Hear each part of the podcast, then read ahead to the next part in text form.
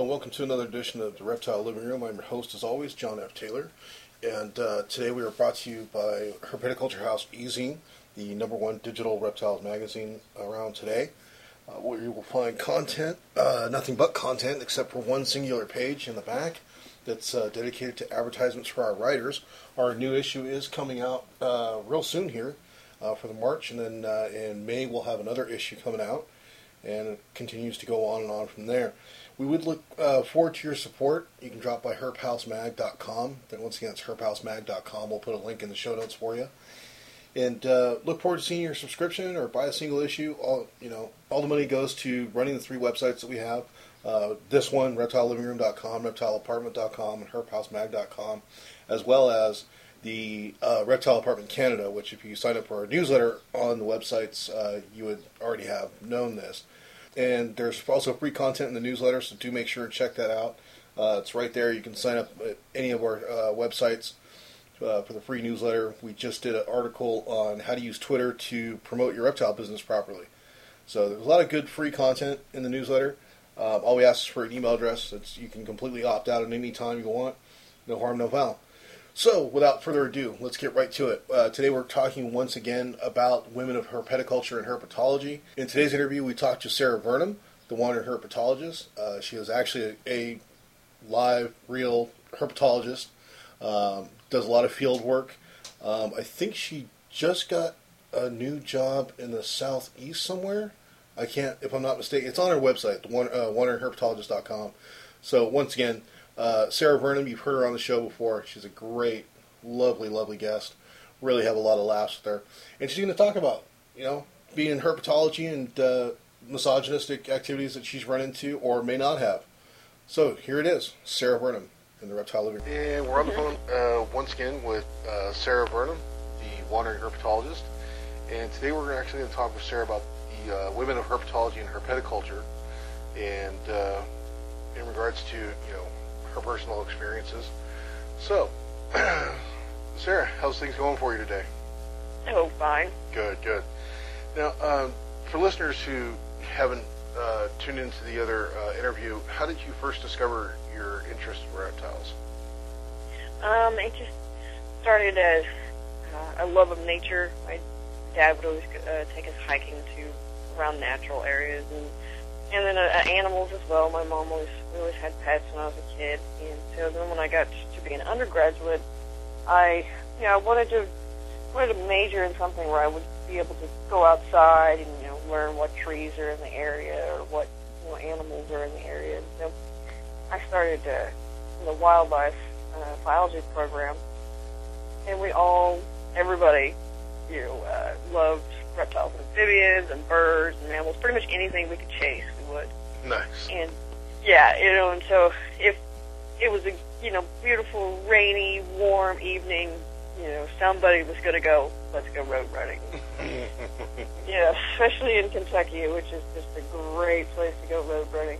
Um, and so I just started getting more and more involved with it, and just really, really thought uh, reptiles and amphibians were just amazing, fascinating creatures that are, you know, overlooked because they're not fuzzy and cute. And, you know, we can't really cuddle with them most of the time, and so, and they're just these really, just really interesting creatures. They have all these, you know, neat adaptations and behaviors and such. So, I started uh, pestering one of the uh, herpetology uh, faculty members, and uh, was, you know, able to start working in his lab.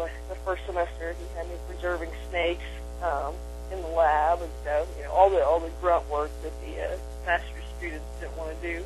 Right, right, of course. You know, entering entering data, you know, from files, and, uh, from like uh, notebooks that uh, field notebooks uh, that were probably older than I am. So, that kind of thing, you know. Very cool. So your family and uh, loved ones are pretty supportive of your interest in reptiles and amphibians, then?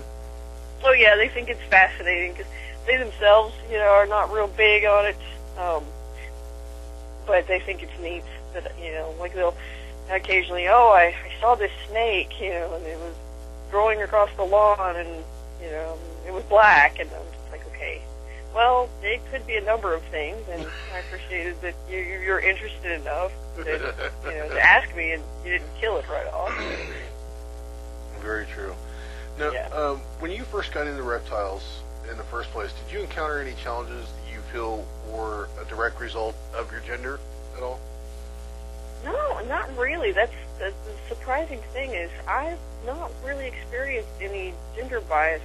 I think mainly because um, I started in an academic setting Okay. where, you know, yeah, there, you know, there's a, it's still a male-oriented, uh, you know, kind of driven uh, field, but there were there were a lot of girls in the wildlife program. Um, I mean, we had as many girls as we had guys, and so we never.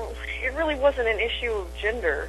It was just you know your own personal interest. Oh, you like herps, and let's go out looking for them. And or I guess because you know when you when you're in the field and constantly around these people, you know, we would mm-hmm. be just covered in mud, you know, in hip waders, we would stink, we would just be, you know, be camping for days, you know, and we're collecting and eating, you know, fish that we're trying, you know, that we're also studying, you know, things like that. You you just you stop seeing people as, you know, being male or female and just yeah, pretty much everybody stinks the same after about a week in the field, huh? exactly. You know, everybody, everybody's, uh, everybody's pretty stinky. So the whole, you know, the, yeah. But because of that, you know, most we were kind of considered one of the guys, and so right, right. I actually got the opposite. If um, as a female, you know, being in with the wildlife crew, if um, if I dressed up like with a skirt or something, uh, we would get razzed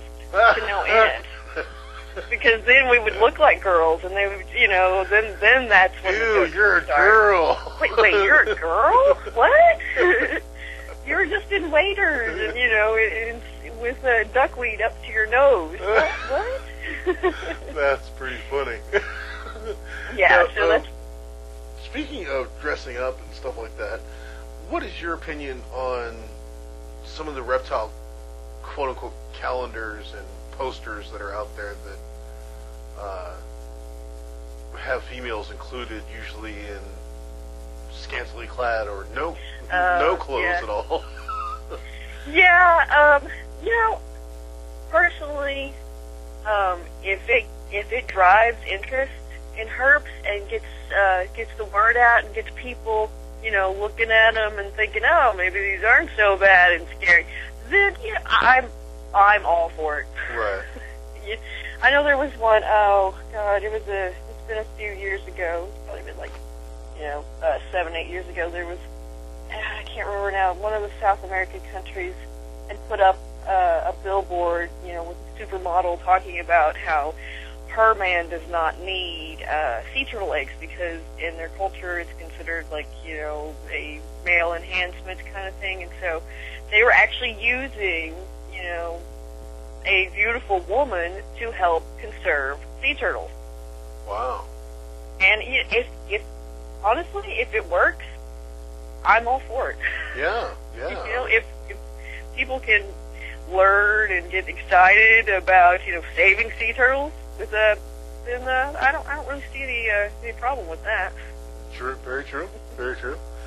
Now, looking forward to the next decades, do you see women becoming more prominent in the fields of herpetology, or Probably so. Um, as uh, the younger generation steps up, and you know, most of our parents grew up in the you know, 50s or 40s, 60s era when you know women were still you know not a big you know numbers in the workplace. They were still more uh, kind of homebodies. And our generation is coming through, and most of us have gone to college, and most of us are like career women. And so, yeah, I think I think as our generation starts getting, you know, in the high senior positions, and then the next ones to follow, I think we'll definitely see. I mean, you're seeing it in the academic fields already, where you're getting more and more female professors, when it used to just be, you know, mainly males. oh, really? Okay. Yeah, yeah. I mean, you're seeing more. Like I, I had, you know, when I was an undergrad and yeah, not so much as a graduate student, but when I was an undergraduate, um, I had, you know, quite a few female teachers. Um, the herpetologists were still always male. Every herpetologist teacher I've ever had has been a male. Oh, really? hmm Interesting. Now, um, as far as women that wanted to get into herpetology or even herpetoculture at all, any recommendations for anybody out there that might be listening to this uh, particular episode that you would, uh, what type of advice would you give to females coming into either doing field studies or, you know, into the academic realms? Anything Yeah, in particular that you would Yeah, the biggest thing is uh, just to uh, you know don't you don't have to follow these you know rules. That, well, you're a girl, so you can't you can't go outside and get muddy, or you know you have to be afraid of snakes and spiders because you know all females are. So you know really just uh, if you really enjoy it, get out there and do it. You know, don't be afraid of it. Um, you're gonna get bitten. I mean, that's pretty much guaranteed. Uh, you're probably going to get peed on by like a turtle or something. So, you know, you just kind of get to you get used to it after a while. Right, right. but and it's just like anybody else. You know, if you're interested in it, then start doing research. You know, um, find out if any local organizations are doing any sort of field work or need volunteers or anything like that, and try to get involved and um, just learn about what's in your area Mhm. for sure. You don't. Uh, I mean, we've been. Uh, I've been in some pretty, you know, muddy, gross situations that kind of just kind of get over it after a while. You uh, learn to stick your hands like in uh, places where you can't see. Yeah, salamander noodling. Exactly. yeah. You hope you uh, come out with a salamander and not an angry crawfish. exactly. well, very cool. And, uh, sir, just for um, our listeners that are unfamiliar with the wandering herpetologist, um, what is the wandering herpetologist all about? Oh, that's the uh, website I run. It's just dedicated to reptiles and amphibians in all uh, fields. You know, in the academic field, you know what's going on with medical advancements, um, using you know uh, skin secretions and such from reptiles and amphibians, and also the uh, captive care. We've got a, one of our uh, authors, Ethan, um, uh, breeds geckos and such, so he knows a lot about you know captive care of uh, some of these reptiles and what the requirements are, and and I'm more on the other side where I know you know what's native and you know on the academic side and the science side of it. So it's just pretty much anything and everything about reptiles and amphibians. So you know, we try to cover as big of a general topics as we can, so that we can everybody's interest. Awesome. Well, it was great having you on once again, and uh, of course, uh, we'll have the wandering herpetologist website in the show notes, and uh, look forward to talking to you again in the future here. Oh yeah, yeah, thanks. All right, so there you have it. That was uh, Sarah Burnham in the Reptile Living Room talking about what else, women in herpetoculture and herpetology. And uh, you can see she didn't run into uh, too much uh, misogyny, actually. Uh, she's basically kind of one of the guys, and you know, so to speak, as it were. Anyway, uh, once again, thank you for tuning into the Reptile Living Room. Uh, I'm your host, John F. Taylor. Look forward to seeing your comments in the post. And uh, next week we are going to be talking to Kristen Wiley, uh, Kentucky Reptile Zoo, uh, about the same thing, the women in herpetoculture and herpetology. Uh, she has some great insights. I'll say that now. Um, so yeah, be looking for that show, and uh, be looking for some more shows. Probably coming out on Wednesdays moving forward as we get some more shows up and going. We're going to be posting a little bit more often, and we're going to try to keep that going. So once again, thanks for tuning into the Reptile Living Room. Uh, do post your comments in the show notes. Share with your friends. We could really use the support. And uh, stay hungry for the dream, folks.